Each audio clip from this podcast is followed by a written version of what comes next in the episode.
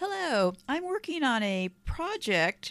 I think I found where we became the most brainwashed in all of this. The drama, the fear. I've been calling it my cabin in the woods theory. Excuse me, but it all makes more sense now. The cabin in the woods to me means um, we're kind of in cabins in the woods. Um, we don't really quite know who's out there. The lights are starting to flicker. Later that night, they go out, start to see a few eyes in the windows. Cabin in the woods, that's what we've been programmed with. Matter of fact, there's been some very famous stories that led us here. A story about this girl named Kitty. Kitty was a very famous story in New York, and what happened was was that it was a story that set the drama in the 60s to the fact that we may have somebody after us, but nobody's going to help us. Kitty was an interesting story. Of course, she was a little tranny, but Kitty was stabbed outside of a New York um, bunch of high rises. And only one person heard Kitty's cries, and that person yelled out, Hey, leave her alone, knock it off, which allowed Kitty to escape from the murderer.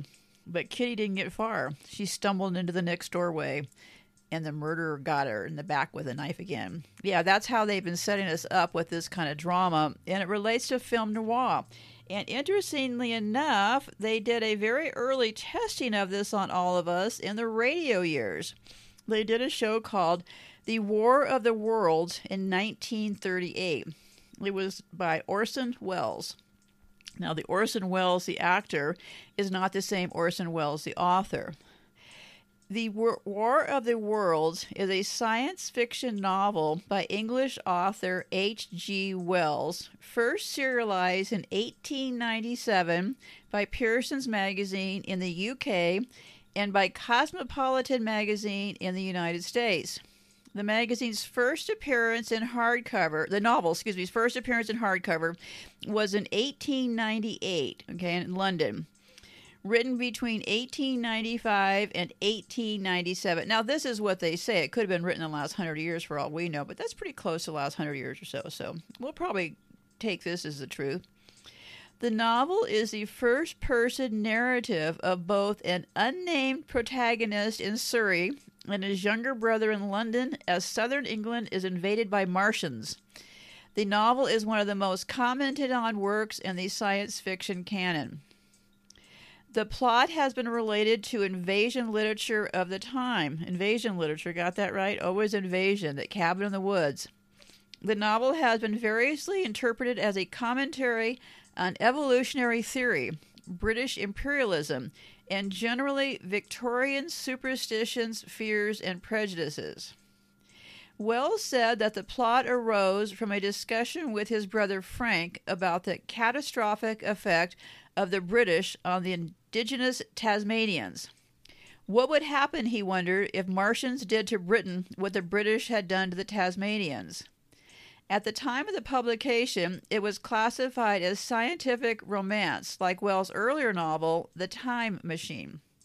The War of the World War of the Worlds has been po- both popular, it's never been out of print, and influential, spawning half a dozen feature films, radio dramas, a record album, various comic book adaptations, a number of television series and sequels, or parallel, parallel stories by other authors. It is most memorably dramatized in a 1938 radio program directed and starring Orson Welles, not related, that allegedly caused public panic among listeners who did not know the inv- Martian invasion was fictional. The novel has even influenced the work of scientists. Here's where it gets interesting. Notably, Robert H. Goddard, who, inspired by the book, he helped develop both the liquid fueled rocket and multi stage rocket, which resulted in the Apollo 11 moon landing 71 years later. So this guy got the idea about the Apollo Apollo landing from the War of the Worlds. Okay, whatever they want to say here, right? So the world the War of the Worlds is an episode of the American radio drama anthology at the Mercury Theater. It was called the Mercury Theater on the Air, okay?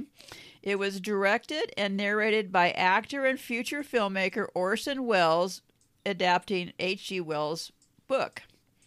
It was performed and broadcast live as a Halloween episode at 8 p.m. on Sunday, October 30th, 1938, over the Columbia Broadcasting Radio Network. The episode became famous for causing panic among its listening audience, though the scale of panic is disputed, as the program had relatively few listeners.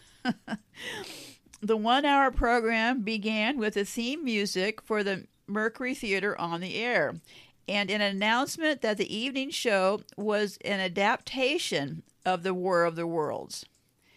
Orson Welles then read a prologue which was closely based on the opening of H.G. Wells' novel, modified slightly to move the story setting to 1939. For about the next 20 minutes, the broadcast was presented on a typical evening of radio programming, being interrupted by a series of news bulletins. The first few news flashes occur during the presentation of live music and describe this, a series of odd explosions observed on Mars followed by a seemingly unrelated report of an unusual object flying on a farm in Grover's Mill, New Jersey. That's where he adapted it to 38, this was done in the UK. The music program returns briefly before being interrupted by a live report from Grover's Mill, where police officials and a crowd of curious onlookers have surrounded the strange cylindrical object that fell from the sky. The situation escalates when Martians emerge from the cylinder and attack using a heat ray, which which the panicked reporter at the scene describes until his radio feed abruptly goes dead. This is followed by a rapid series of increasingly alarming new news updates detailing a devastating alien invasion taking place around the country and the futile efforts of the U.S. military to stop it military to stop it. The matter of fact, the military I'll get to sack pretty soon because, um, yeah, they're pretty invested in the space stuff. The first portion of the show climaxes with another live report from a Manhattan rooftop as giant Martian war machines release clouds of poisonous smoke across New York City. The reporter mentions in passing that Martian cylinders have landed all over the country as he describes desperate New Yorkers fleeing and dropping like flies. The smoke inexorably approaching his location. Evident, eventually, he coughs and falls silent, and the lone ham operator is heard mournfully calling, Is anyone there on the air? Is anyone, anyone? With no response. Only then did the program take its first break, a full 38 minutes after Welles' introduction. The second half of the show shifts to a conventional radio drama format, which follows a survivor. Uh, pay attention to these formats because I'll be talking about that very, very soon because this unlocks a key to our demise. The second half of the show shifts to a conventional radio drama format, which follows a survivor, played by Welles, dealing with the aftermath of the invasion and the ongoing Martian occupation of Earth. The final segment lasts for about 16 minutes, and as in the original novel, it concludes with the revelation that the Martians have been defeated by microbes rather than by humans. The broadcast ends with a brief out of character announcement by Welles in which he cheerfully compares the show to dressing up in a sheep, jumping out of a bush, and saying, Boo! Welles' War of the Worlds broadcast, this is Orson Welles, has become famous for supposedly tricking some of the listeners into believing that a Martian invasion was actually taking place due to the breaking news style of storytelling employed in the first half of the show. you'll see you'll see when you listen to the thing that breaking news part was very effective.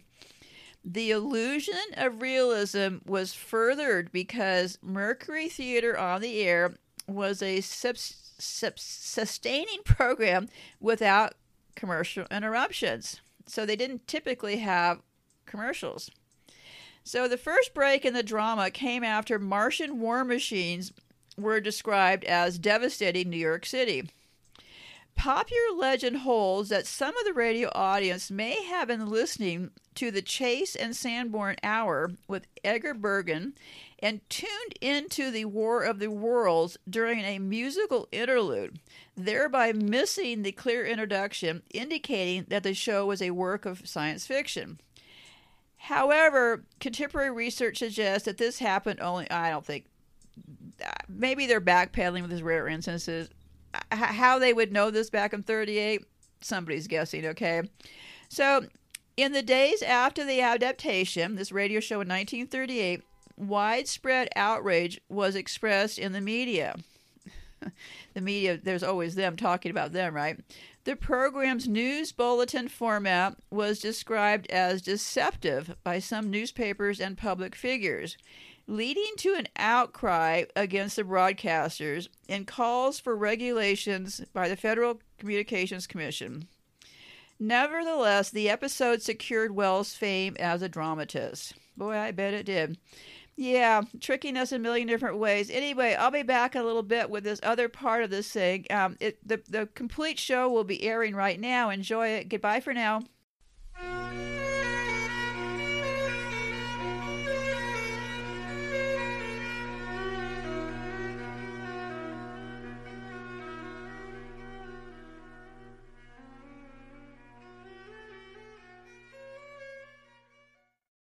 We know now that in the early years of the 20th century, this world was being watched closely by intelligences greater than man's, yet as mortal as his own. We know now that as human beings busied themselves about their various concerns, they were scrutinized and studied, perhaps almost as narrowly as a man with a microscope might scrutinize the transient creatures that swarm and multiply in a drop of water. With infinite complacence, people went to and fro over the earth about their little affairs, serene in the assurance of their dominion over this small, spinning fragment of solar driftwood, which by chance or design man has inherited out of the dark mystery of time and space. Yet across an immense ethereal gulf, minds that are to our minds as ours are to the beasts in the jungle. Intellects, vast, cool, and unsympathetic, regarded this earth with envious eyes and slowly and surely drew their plans against us. In the 39th year of the 20th century came the Great Disillusionment. Near the end of October, business was better. The war scare was over. More men were back at work sales were picking up.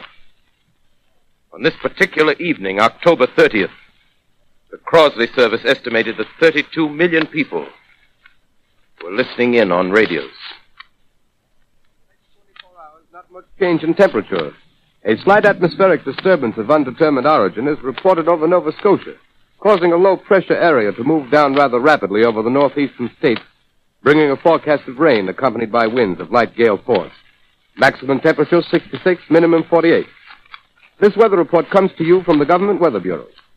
We take you now to the Mer- Meridian Room in the Hotel Park Plaza in downtown New York, where you will be entertained by the music of Ramon Raquello and his orchestra.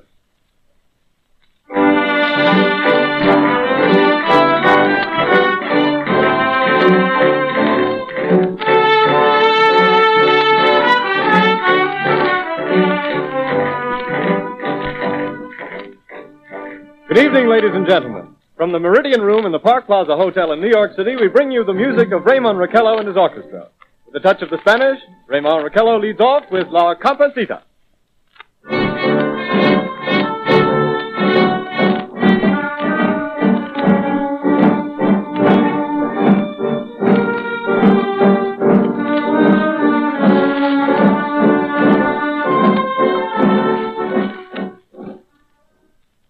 Ladies and gentlemen, we interrupt our program of dance music to bring you a special bulletin from the Intercontinental Radio News. At 20 minutes before 8 Central Time, Professor Farrell of the Mount Jennings Observatory, Chicago, Illinois, reports observing several explosions of incandescent gas occurring at regular intervals on the planet Mars. The spectroscope indicates the gas to be hydrogen and moving toward the Earth with enormous velocity. Professor Pearson of the observatory at Princeton confirms Farrell's observation and describes the phenomenon as, quote, like a jet of blue flame shot from a gun, unquote. We now return you to the music of Ramon Raquello playing for you in the Meridian Room of the Park Plaza Hotel situated in downtown New York.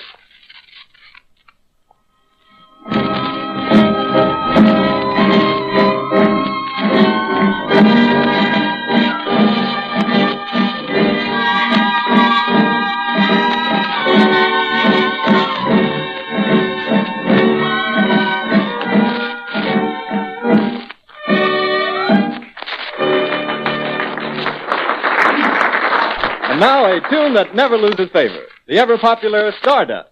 Ramon Raquello and his orchestra.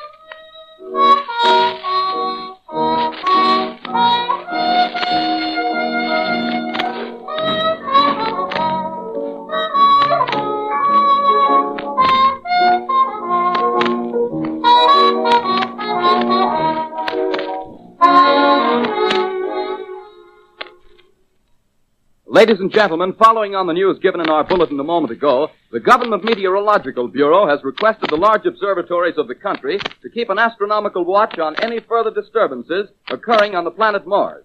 Due to the unusual nature of this occurrence, we have arranged an interview with the noted astronomer Professor Pearson, who will give us his views on this event. In a few moments, we will take you to the Princeton Observatory at Princeton, New Jersey.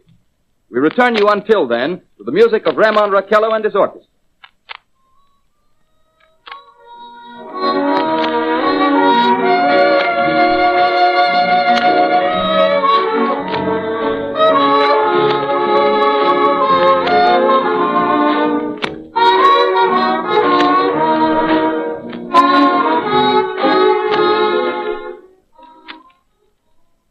We are ready now to take you to the Princeton Observatory at Princeton, where Carl Phillips, our commentator, will interview Professor Richard Pearson, famous astronomer. We take you now to Princeton, New Jersey. Good evening, ladies and gentlemen. This is Carl Phillips speaking to you from the observatory at Princeton. I'm standing in a large semicircular room, pitch black except for an oblong slit in the ceiling. Through this opening, I can see a sprinkling of stars that cast a kind of frosty glow over the intricate mechanism of the huge telescope. The ticking sound you hear is the vibration of the clockwork. Professor Pearson stands directly above me on a small platform, peering through the giant lens. I'll ask you to be patient, ladies and gentlemen, during any delay that may arise during our interview. Besides the ceaseless watch of the heavens, Professor Pearson may be interrupted by telephone or other communication. During this period, he is in constant touch with the astronomical centers of the world. Professor, may I begin our questions? Any time, Mr. Phillips. Professor, would you please tell our radio audience exactly what you see as you observe the planet Mars through your telescope? Nothing unusual at the moment, Mr. Phillips. A red disk swimming in a blue sea. Transverse stripes across the disk. Quite distinct now because Mars happens to be at the point nearest the Earth, in opposition, as we call it. In your opinion, what do these transverse stripes signify, Professor?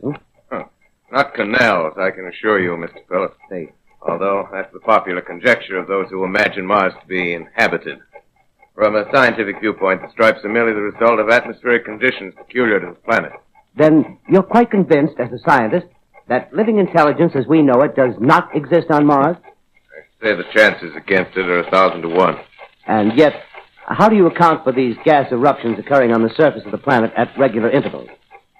Phillips, I cannot account for it. Uh, by the way, Professor, for the benefit of our listeners, how far is Mars from the Earth? Approximately 40 million miles. well, that seems a safe enough distance. Uh, just a moment, ladies and gentlemen. Someone has just handed Professor Pearson a message. While he reads it, let me remind you that we, we are speaking to you from the observatory in Princeton, New Jersey, where we are interviewing the world-famous astronomer, Professor Pearson. Uh, one moment, please. Professor Pearson has passed me a message which he has just received. Professor, may I read the message to the listening audience? Certainly, Mr. Phillips. Ladies and gentlemen, I shall read you a wire addressed to Professor Pearson from Dr. Gray of the Natural History Museum, New York. Quote, 9.15 p.m. Eastern Standard Time. Seismograph registered shock of almost earthquake intensity occurring within a radius of 20 miles of Princeton. Please investigate. Signed Lloyd Gray, Chief of Astronomical Division. Unquote. Professor Pearson, could this occurrence possibly have something to do with the disturbances observed on the planet Mars? Uh, hardly, Mr. Phillips. This is probably a meteorite of unusual size, and its arrival at this particular time is merely a coincidence. However, we shall conduct a search as soon as daylight permits. Thank you, Professor. Ladies and gentlemen, for the past ten minutes, we've been speaking to you from the observatory at Princeton, bringing you a special interview with Professor Pearson, noted astronomer. This is Carl Phillips speaking. We are returning you now to our New York studio.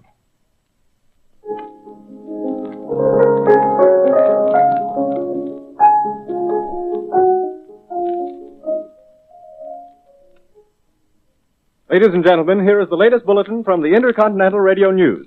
Toronto, Canada. Professor Morris of Macmillan University reports observing a total of three explosions on the planet Mars between the hours of 7.45 p.m. and 9.20 p.m. Eastern Standard Time. This confirms earlier reports received from American observatories. Now, nearer home, comes a special bulletin from Trenton, New Jersey. It is reported that at 8.50 p.m. a huge flaming object, believed to be a meteorite, fell on a farm in the neighborhood of Grover's Mill, New Jersey, 22 miles from Trenton. The flash in the sky was visible within a radius of several hundred miles, and the noise of the impact was heard as far north as Elizabeth. We have dispatched a special mobile unit to the scene, and will have our commentator, Carl Phillips, give you a word picture of the scene as soon as he can reach there from Princeton. In the meantime, we take you to the Hotel Martinet in Brooklyn, where Bobby Millette and his orchestra are offering a program of dance music.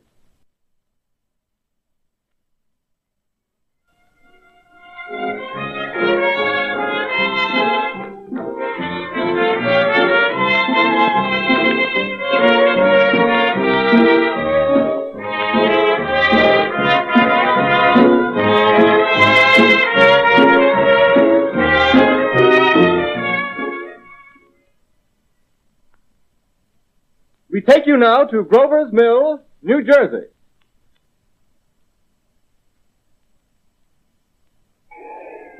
Ladies and gentlemen, this is Carl Phillips again, out at the Wilmuth Farm, Grover's Mill, New Jersey.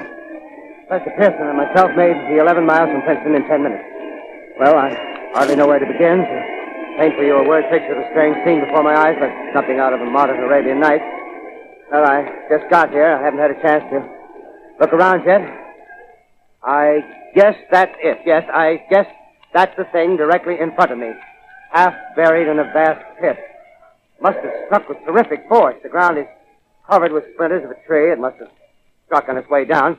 But I can see the object itself doesn't look very much like a meteor. At least not the meteors I've seen. It looks more like a huge cylinder. Has a diameter of, um, um, what would you say, Professor Pearson? What's that? Uh, what would you say? Uh, what's the diameter of this? About 30 yards. About 30 yards. The metal on the sheath is, well, I've never seen anything like it. The color is sort of yellowish white. It's curious. Spectators now are pressing close to the object in spite of the efforts of the police to keep them back. Uh, getting in front of my line of vision. Uh, uh, would you mind standing one side, please? While the police are pushing the crowd back. Here's Mr. Wilmuth, owner of the farm here. He may have some interesting facts to add. Mr. Wilmuth, uh, would you please tell the radio audience as much as you remember of this rather unusual visitor that dropped in your backyard? Uh, uh, step closer, please. Ladies and gentlemen, this is Mr. Wilmuth. Well, I was listening to the Uh, radio. closer and louder, please. Pardon me? Uh, louder, please, closer. Yes. I was listening to the radio and kind of drowsing. That professor fellow was talking about Mars, so I was half dozing and half. Yes, yes, Mr. Wilmuth. And uh, then what happened? Well, as I was saying, I was listening to the radio, kind of halfway. Yes, Mr. Wilmuth. And then you saw something. Well, not first off. I heard something. And what did you hear? A hissing sound like this. Uh, kind of like a Fourth of July rocket. Yes, then what? I turned my head out the window and would have sworn I was asleep and dreaming. Yes? I seen a kind of greenish streak and then zingo. Something smacked the ground, knocked me clear out of my chair. Well, were you frightened, Mr. Wilmuth? Well, I ain't quite sure. I reckon I was kind of riled. Well, thank you, Mr. Wilmuth. Thank you very much. Yeah, you want me to No, that's quite all right. That's plenty. Ladies and gentlemen, you've just heard Mr. Wilmuth, owner of the farm where this thing has fallen.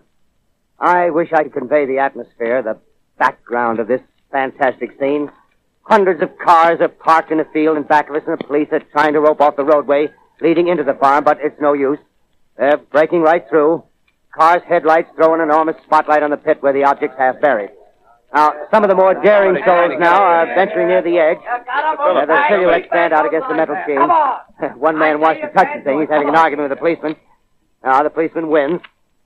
Now, ladies and gentlemen, there's something I haven't mentioned in all this excitement, but it's becoming more distinct. Perhaps you've caught it already on your radio. Listen, please. Do you hear it? It's a curious humming sound that seems to come from inside the object. I'll uh, move the microphone nearer. Here. Now, we're not more than 25 feet away. Uh, can you hear it now? Uh, Professor Pearson, Yes, Mr. uh, can you tell us the meaning of that scraping noise inside the thing? Possibly the unequal cooling of its surface. I say, do you still think it's a meteor, Professor? What to think? The uh, metal casing is definitely extraterrestrial. Uh, not found on this Earth. Friction with the Earth's atmosphere usually tears holes in a meteorite. This thing is smooth and you can see its Uh, cylindrical just a minute. shape. Something's happening. Ladies and gentlemen, this is terrific. This end of the thing is beginning to flake off. The top is beginning to rotate like a screw, and the thing must be hollow. Keep back there! Keep back there! Keep back there! Keep those men back! Keep back there! Keep those idiots back! Ladies, off! The top's loose! Look out there! Stand back! ladies and gentlemen, this is the most terrifying thing I, I've ever witnessed. Wait a minute. Someone calling someone or something. I can see peering out of that black hole two lu- luminous discs. The eyes, it might be a face, might be almost a... Oh, good heavens. Something wriggling out of the shadow like a gray snake. Now it's another one and another one and another one. They look like tentacles to me. Oh, yeah, I can see the thing's body now. It's large, as large as a bear.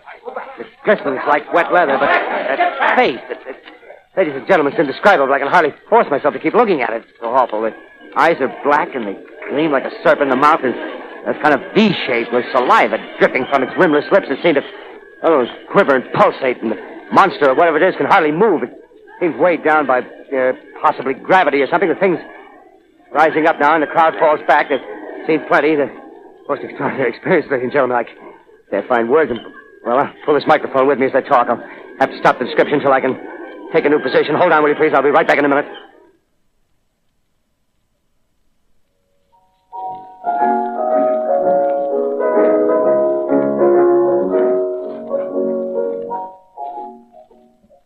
We are bringing you an eyewitness account of what's happening on the Wilmuth Farm, Grover's Mill, New Jersey.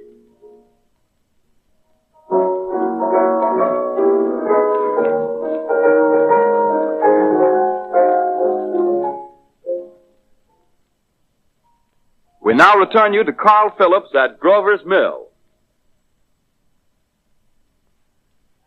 Ladies and gentlemen, I on? Ladies and gentlemen, ladies and gentlemen, here I am, back of a stone wall that adjoins Mr. Wilmuth's garden. From here, I get a sweep of the whole scene.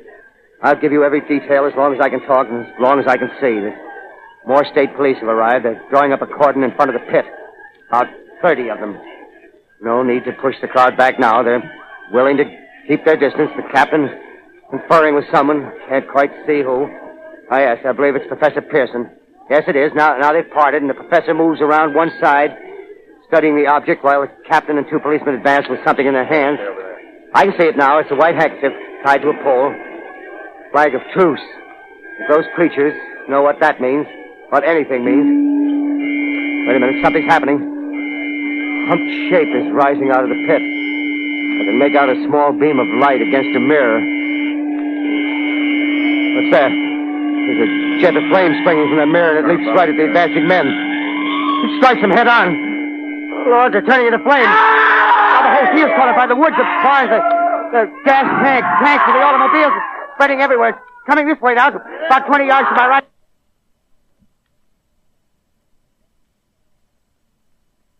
Ladies and gentlemen, due to circumstances beyond our control, we are unable to continue the broadcast from Grover's Mill. Evidently, there's some difficulty with our field transmission. However, we will return to that point at the earliest opportunity. In the meantime, we have a late bulletin from San Diego, California. Professor Indelkoffer, speaking at a dinner of the California Astronomical Society, expressed the opinion that the explosions on Mars are undoubtedly nothing more than severe volcanic disturbances on the surface of the planet. We continue now with our piano interlude.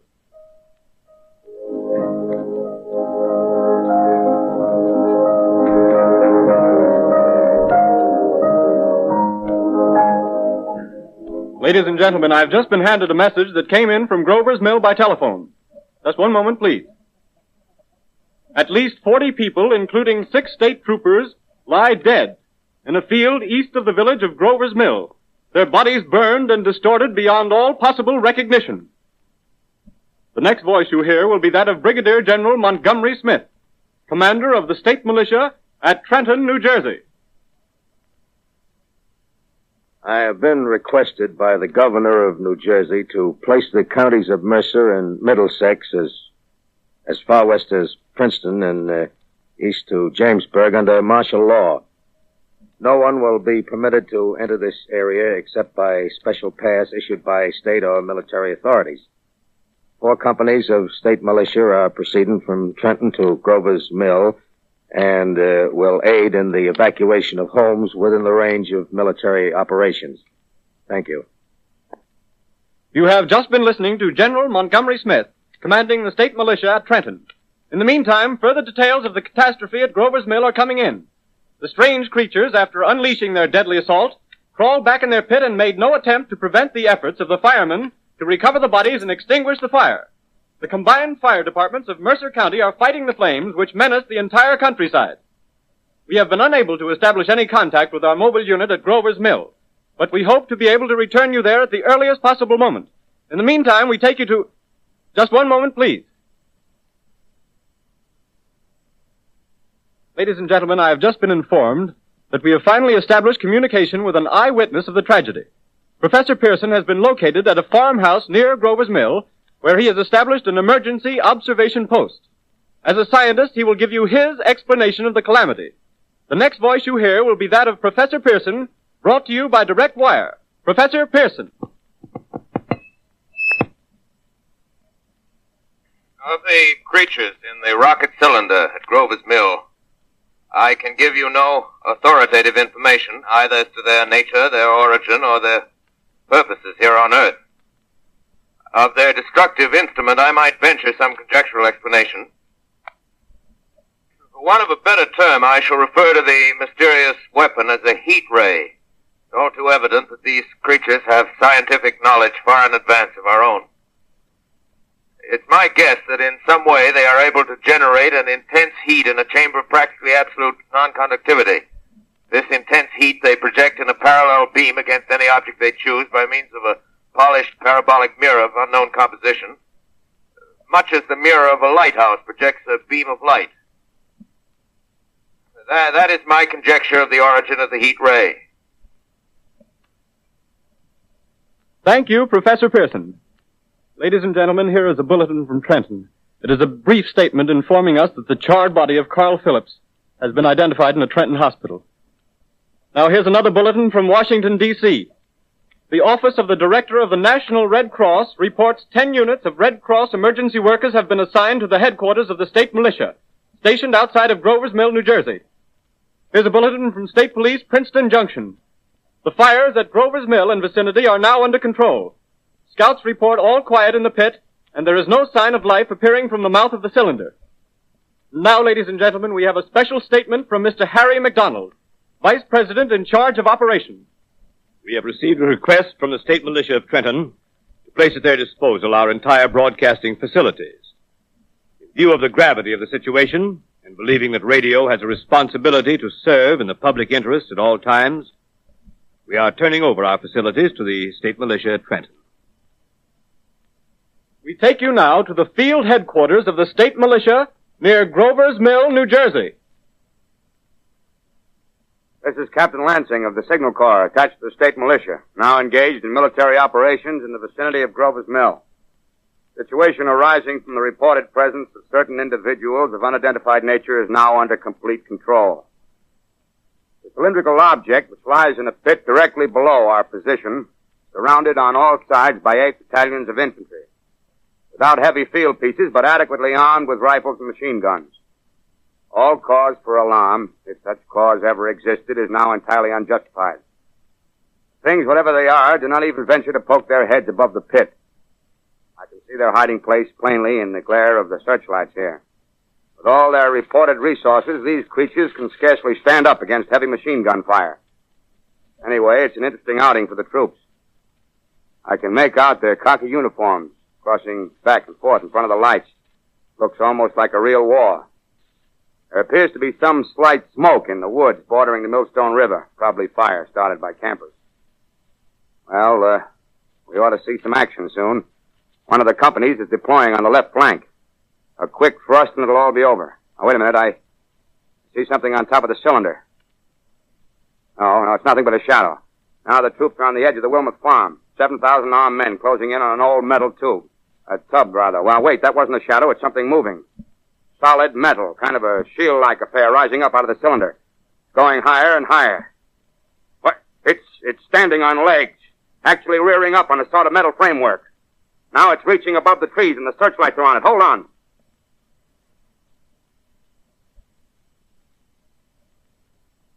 Ladies and gentlemen, I have a grave announcement to make. Incredible as it may seem, both the observations of science and the evidence of our eyes lead to the inescapable assumption that those strange beings who landed in the Jersey farmlands tonight are the vanguard of an invading army from the planet Mars. The battle which took place tonight at Grover's Mill has ended in one of the most startling defeats ever suffered by an army in modern times. 7,000 men armed with rifles and machine guns pitted against a single fighting machine of the invaders from Mars. 120 known survivors. The rest strewn over the battle area from Grover's Mill to Plainsboro, crushed and trampled to death under the metal feet of the monster, or burned to cinders by its heat ray. The monster is now in control of the middle section of New Jersey and has effectively cut the state through its center. Communication lines are down from Pennsylvania to the Atlantic Ocean. Railroad tracks are torn and service from New York to Philadelphia discontinued except routing some of the trains through Allentown and Phoenixville. Highways to the north, south, and west are clogged with frantic human traffic. Police and army reserves are unable to control the mad flight. By morning, the fugitives will have swelled Philadelphia, Camden, and Trenton. It is estimated to twice their normal population. Martial law prevails throughout New Jersey and eastern Pennsylvania. At this time, we take you to Washington for a special broadcast on the national emergency. The Secretary of the Interior. Citizens of the nation, I shall not try to conceal the gravity of the situation that confronts the country, nor the concern of your government in protecting the lives and property of its people. However, I wish to impress upon you, private citizens and public officials, all of you, the urgent need of calm and resourceful action. Fortunately, this formidable enemy is still confined to a comparatively small area. And we may place our faith in the military forces to keep them there. In the meantime, placing our faith in God, we must continue the performance of our duties, each and every one of us, so that we may confront this destructive adversary with a nation united, courageous, and consecrated to the preservation of human supremacy on this earth. I thank you. You have just heard the Secretary of the Interior speaking from Washington. Bulletins too numerous to read are piling up in the studio here. We're informed that the central portion of New Jersey is blacked out from radio communication due to the effect of the heat ray upon power lines and electrical equipment. Here's a special bullet in New York. Cables have been received from English, French, and German scientific bodies offering assistance. Astronomers report continued gas outbursts at regular intervals on the planet Mars. The majority voiced the opinion that the enemy will be reinforced by additional rocket machines. There have been several attempts made to locate Professor Pearson of Princeton, who has observed Martians at close range. It is feared he was lost in the recent battle. Langham Field, Virginia. Scouting planes report three Martian machines visible above treetops, moving north toward Somerville with population fleeing ahead of them. The heat ray is not in use, although advancing at express train speed, invaders pick their way carefully. They seem to be making a conscious effort to avoid destruction of cities and countryside. However, they stop to uproot power lines, bridges, and railroad tracks. Their apparent objective is to crush resistance, paralyze communication, and disorganize human society. Here is a bulletin from Basking Ridge, New Jersey. Coon hunters have stumbled on a second cylinder similar to the first, embedded in the great swamp 20 miles south of Morristown. Army field pieces are proceeding from Newark to blow up the second invading unit before the cylinder can be opened and the fighting machine rig. They are taking up a position in the foothills of Watchung Mountain. Another, another, another bulletin from Langham Field, Virginia. Scouting planes report enemy machines now three in number, increasing speed northward, kicking over houses and trees in their evident haste to form a conjunction with their allies south of Morristown. Machines also sighted by telephone operator east of Middlesex within 10 miles of Plainfield. Here's a bulletin from Winston Field, Long Island. A fleet of Army bombers carrying heavy explosive flying north in pursuit of enemy. Scouting planes act as guides. They keep the speeding enemy in sight. Just a moment, please, ladies and gentlemen. We've, uh, we've run special wires to the artillery line in adjacent villages to give you direct reports in the zone of the advancing enemy. First, we take you to the battery of the 22nd Field Artillery, located in the Watchung Mountains. Range 32 meters. 32 meters. Projection 39 degrees. 39 degrees. Fire! 140 yards to the right, sir. Shift range 31 meters. 31 meters. Projection 37 degrees. 37 degrees. Fire!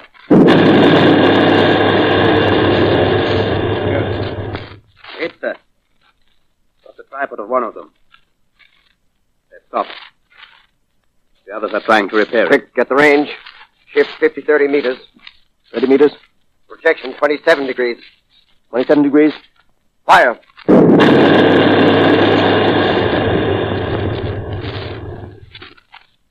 see the tail land, sir. Letting off a smoke. What is it? Black smoke, sir. Moving this way. Lying close to the ground. Moving fast. Put on gas mask. Get ready to fire. Shift to 24 meters. 24 meters. Projection 24 degrees. 24 degrees. Fire!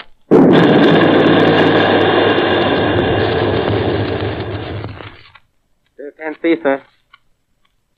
Smoke's coming nearer. Get the range. 23 meters. 23 meters. 23 meters. 22 degrees. 22 degrees.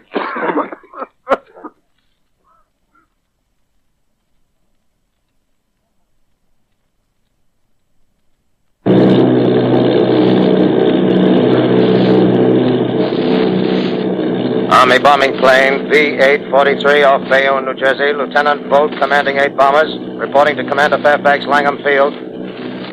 This is Voght reporting to Commander Fairfax, Langham Field. Enemy tripod machines now in sight. Reinforced by three machines from the Morristown cylinder. Six altogether. One machine partially crippled. Believed hit by shell from Army gun in Watchung Mountains. Guns now appear silent. A heavy black fog hanging close to the earth of extreme density, nature unknown. No sign of heat ray. Enemy now turns east, crossing Passaic River into the Jersey marshes.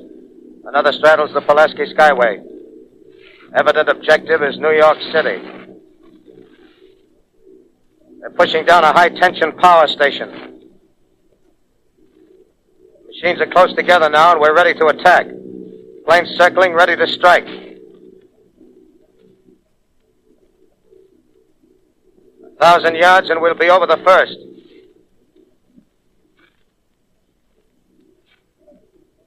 Eight hundred yards.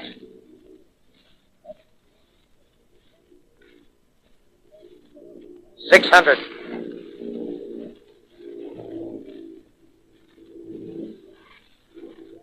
Four hundred. Two hundred. There they go. The giant arm raised. Green flash. Spraying us with flame. Two thousand feet. Engines are giving out. No chance to release bombs. Only one thing left. Drop on them, plane and all. We're diving on the first one. Now the engine's gone. Eight.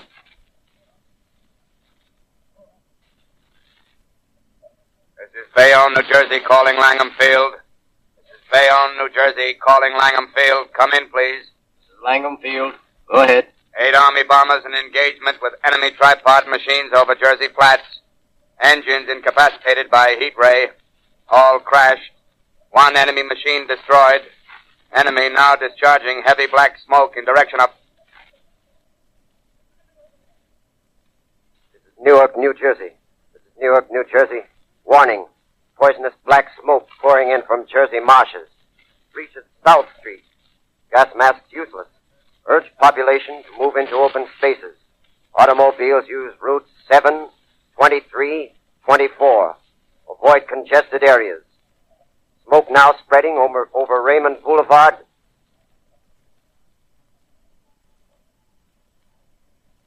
2X2L calling CQ. 2X2L calling CQ. 2X2L calling 8X3R. Come in, please. This is 8X3R coming back at 2X2L. How's reception? How's reception? K, please. Where are you, 8X3R? What's the matter? Where are you?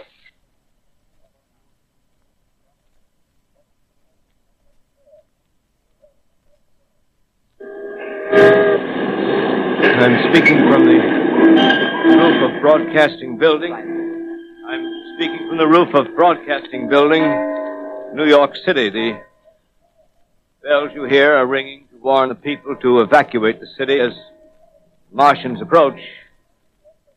Estimated in last two hours, three million people have moved out along the roads to the north. Hutchinson River Parkway still kept open for motor traffic. Bridges to Long Island hopelessly jammed. All communication with Jersey Shore closed ten minutes ago. No more defenses. Our army is wiped out. Artillery, Air Force, everything wiped out.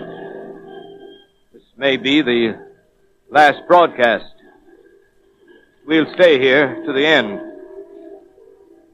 People are holding service here below us in the cathedral. Now I look down the harbor, all, all manner of boats, overloaded with fleeing population pulling out from docks. Streets are all jammed. Noise and crowds like New Year's Eve in city. Wait a minute, the, the enemy is now in sight above the palisades. Five, five great machines. First one is crossing the river. I can see it from here, wading, wading the Hudson like a man wading through a brook. A bulletin is handed me. Martian cylinders are falling all over the country. One outside of Buffalo, one in Chicago, St. Louis. Seem to be timed and spaced. Now the first machine reaches the shore. He stands watching, looking over the city. Steel cowlish head is even with the skyscrapers. He waits for the others. They rise like a line of new towers on the city's west side. Now they're lifting their metal hands. This is the end now. Smoke comes out, black smoke drifting over the city. People in the streets see it now. They're running toward the East River, thousands of them, dropping in like rats. Now the smoke's spreading faster. It's reached Times Square. People are trying to run away from it, but it's no use. They, they're falling like flies. Now the smoke's crossing 6th Avenue, 5th Avenue, a, a hundred yards away. It's, it's 50 feet.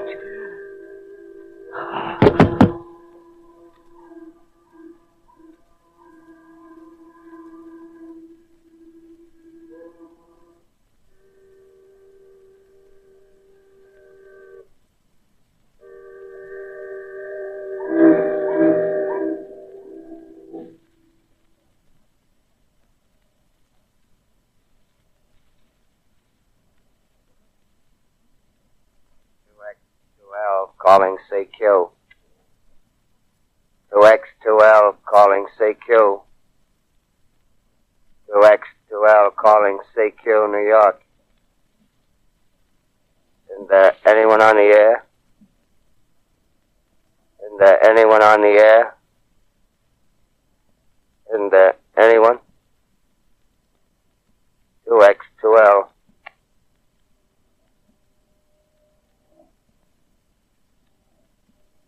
You are listening to a CBS presentation of Orson Welles and the Mercury Theater on the Air in an original dramatization of The War of the Worlds by H.G. Wells. The performance will continue after a brief intermission. This is the Columbia Broadcasting System. The War of the Worlds by H.G. Wells, starring Orson Welles and the Mercury Theater on the Air.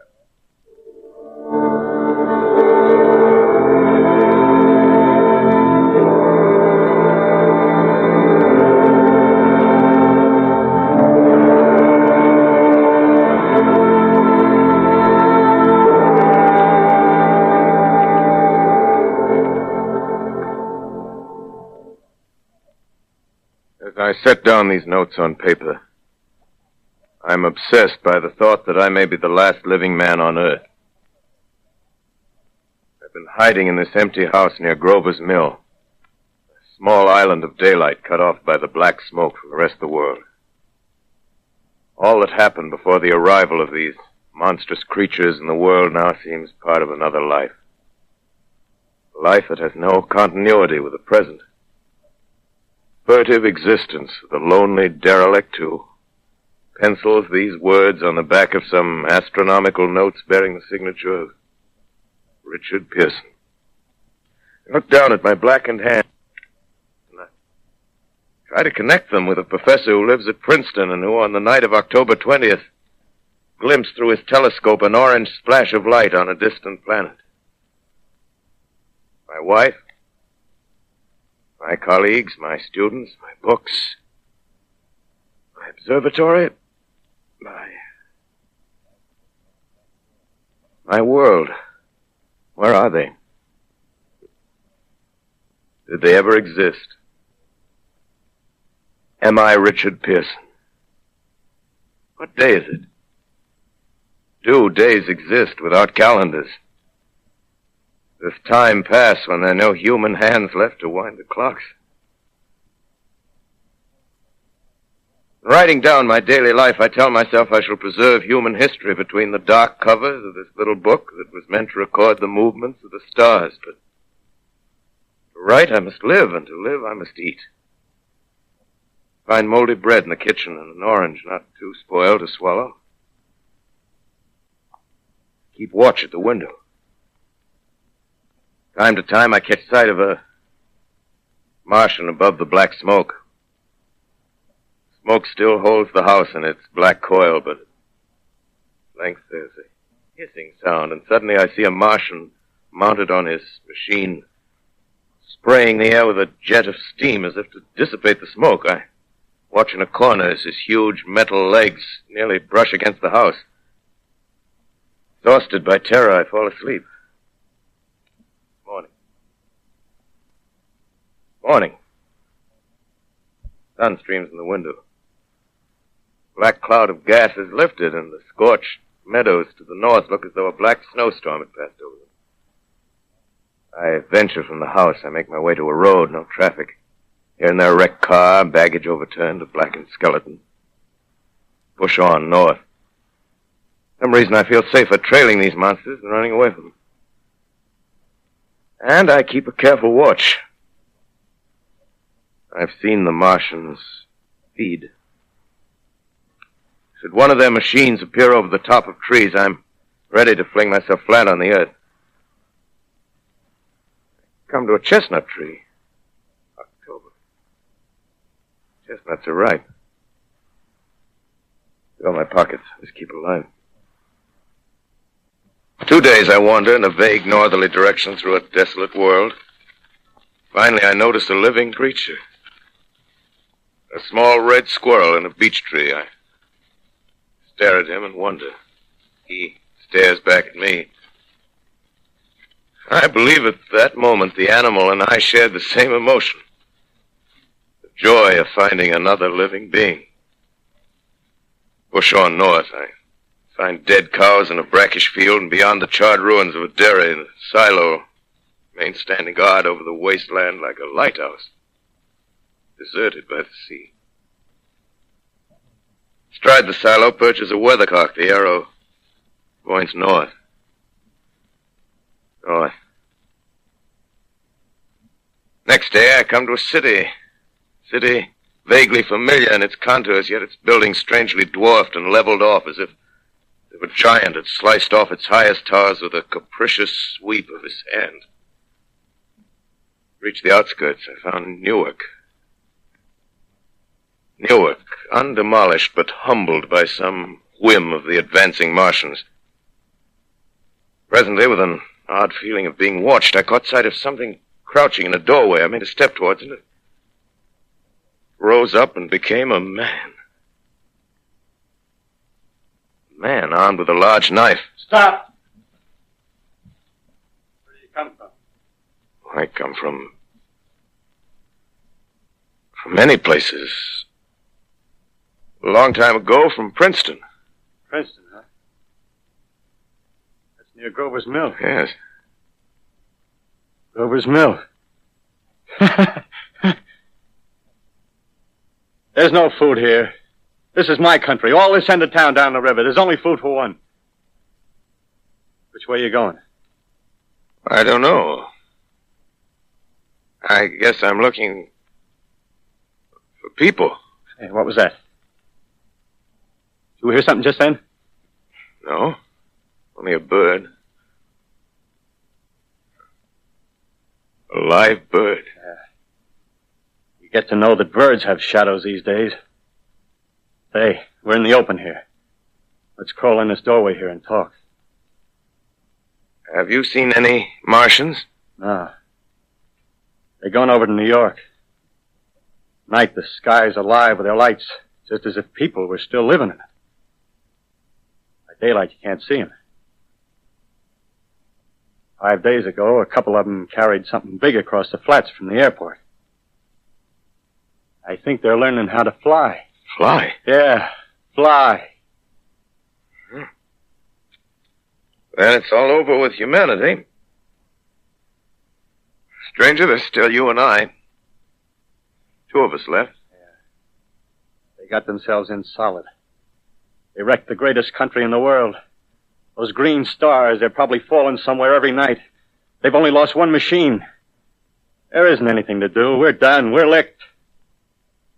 Where were you? You're in a uniform. Yeah, what's left of it. I was in the militia. National Guard. That's good. There wasn't any war. Any more than there's war between men and ants. Yes, but we're eatable ants. I found that out. What'll they do to us? I thought it all out. Right now, we're caught as we're wanted. The Martian only has to go a few miles to get a crowd on the run. But they won't keep on doing that. They'll begin catching us systematic like, keeping the best and storing us in cages and things. They haven't begun on us yet. Not begun? Not begun. All that's happened so far is because we don't have sense enough to keep quiet. Bothering them with guns and such stuff and losing our heads and rushing off in crowds. No. Instead of our rushing around blind, we gotta fix ourselves up. Fix ourselves up according to the way things are now. Cities, nations, civilization, progress. Yes, but if that's so, what is there to live for? Well, there won't be any more concerts for a million years or so, and no nice little dinners at restaurants. If it's amusement you're after, I guess the game's up. What is there left? Life, that's what. I want to live. Yeah, and so do you. We're not going to be exterminated. And I don't mean to be caught either. Tamed and fattened and bred like an ox. What are you to do? I'm going on. Right under their feet. I got a plan. We men as men, we're finished. We don't know enough. We gotta learn plenty before we get a chance. We've gotta live and keep free while we learn, see? I've thought it all out, see? Well, tell me the rest. Well, it isn't all of us that are made for wild beasts. That's what it got to, that, that's what it gotta be. That's why I watched you. Watched you. All those little office workers that used to live in these houses. They be no good. They haven't any stuff in them. They used to run, run off to work. I've seen hundreds of them running to catch their commuter's train in the morning, afraid they'd get canned if they didn't. Running back at night, afraid they wouldn't be in time for dinner. Lives insured and a little invested in case of accidents. Yeah, and on Sundays, worried about the hereafter. The Martians, they'll be a godsend for those guys. Nice roomy cages, good food, careful breeding, no worries.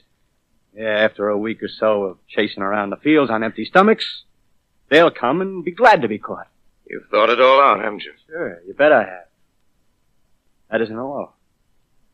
These Martians are going to make pets of some. Train them to do tricks. Who knows? Get sentimental over the pet boy who grew up and had to be killed. Yeah. Some, maybe, they'll train to hunt us. Oh, no, it's impossible. Yes, they will. There's men who do it gladly. One of them ever comes after me, by Meantime, you and I and others like us, where are we to live when the Martians own the Earth? I got it all figured out. We live underground. I've been thinking about the sewers. Under New York, there are miles and miles of them. The main ones, they're big enough for anybody. Then there's cellars, vaults, underground storerooms, railway tunnels, subways. You're begin to see, huh? We've got a bunch of strong men together. No weaklings. That rubbish, out. As you meant me to go. All right. Give you a chance, didn't I? Won't quarrel about that. Go on. Well, we gotta make safe places for us to stay in, see? Get all the books we can. Science books. That's where men like you come in, see? We raid the museums. We'll even spy on the Martians. May not be so much we have to learn before. Listen. Just imagine this. Four or five of their own fighting machines suddenly start off. Heat rays right and left. Not a Martian in 'em. Not a Martian in 'em, see? But men. Men who've learned the way how. May even in our time. Gee. Imagine having one of them lovely things with a heat ray wide and free. We'd turn it on Martians. We'd turn it on men. We'd bring everybody down on their knees. That's your plan. Yeah. You, me, more of us. We'd own the world. I see. Hey. Hey, what's the matter? Where are you going? Not to your world. Bye, stranger. Well, after parting with the artilleryman, I came at last to the Holland Tunnel, entered that silent tube. Anxious to know the fate of the great city on the other side of the Hudson. Cautiously, I came out of the tunnel and made my way up Canal Street. Reached 14th Street, and there again were black powder and several bodies and an evil, ominous smell from the gratings of the cellars of some of the houses. I wandered up through the 30s and 40s, stood alone on Times Square. Caught sight of a lean dog running down 7th Avenue with a piece of dark brown meat in his jaws and a pack of starving mongrels at his heels. Made a wide circle around me as though he feared I might prove a fresh competitor. Walked up Broadway in the direction of that that strange powder, past silent shop windows, displaying their mute wares to empty sidewalks. Past the Capitol Theater, silent, dark. Past a shooting gallery where a row of empty guns faced an arrested line of wooden ducks. Near Columbus Circle, I noticed models of 1939 motor cars in the showrooms facing empty streets. Over the top of the General Motors building, I watched a flock of black birds circling in the sky. Hurried on. Suddenly, I caught sight of the hood of a Martian machine, standing somewhere in Central Park, gleaming in the late afternoon sun. An insane idea. I, I, I rushed recklessly across Columbus Circle and into the park. I, I climbed a small hill above the pond at 60th Street, and from there I could see standing in a silent row along the mall 19 of those great metal titans, their cowls empty, their steel arms hanging listlessly by their sides. I looked in vain for the monsters that inhabit those machines. Suddenly, my eyes were attracted to the immense flock of black birds that hovered directly below me. They circled to the ground. And there before my eyes, stark and silent, lay the Martians with the hungry birds pecking and tearing brown shreds of flesh from their dead bodies. Later, when their bodies were examined in laboratories, it was found that they were killed by the putrefactive and disease bacteria against which their systems were unprepared. Slain, after all, man's defenses had failed by the humblest thing that God, His wisdom, has put upon this earth. Before the cylinder fell, there was a general persuasion that through all the deep of space, no life existed beyond the petty surface of our minute sphere.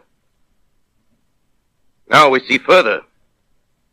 Dim and wonderful is the vision I've conjured up in my mind of life spreading slowly from this little seedbed of the solar system throughout the inanimate vastnesses of sidereal space, but a remote dream, maybe.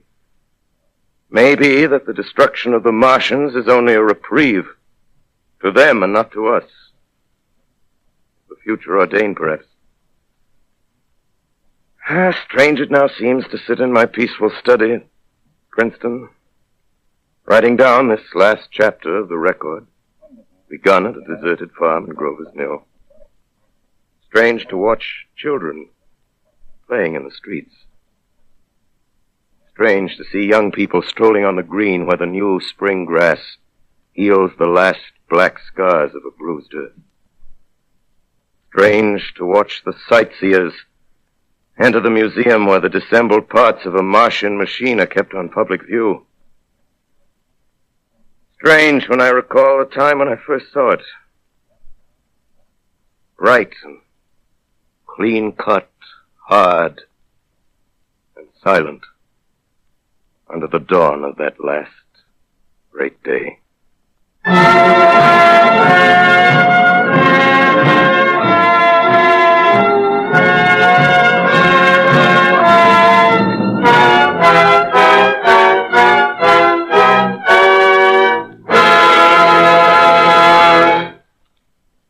This is Orson Welles, ladies and gentlemen.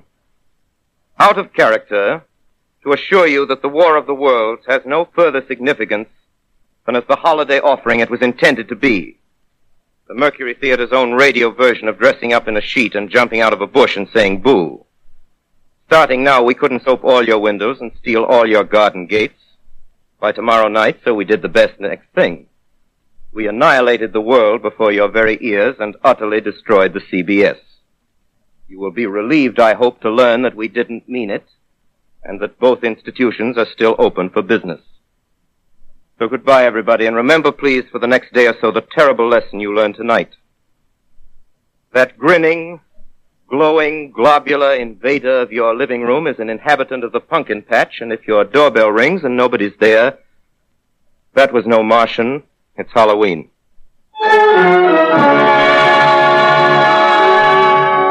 Tonight, the Columbia Broadcasting System and its affiliated stations coast to coast has brought you The War of the World by H.G. Wells, the 17th in its weekly series of dramatic broadcasts featuring Orson Welles and the Mercury Theater on the air. Next week, we present a dramatization of three famous short stories. This is the Columbia Broadcasting System.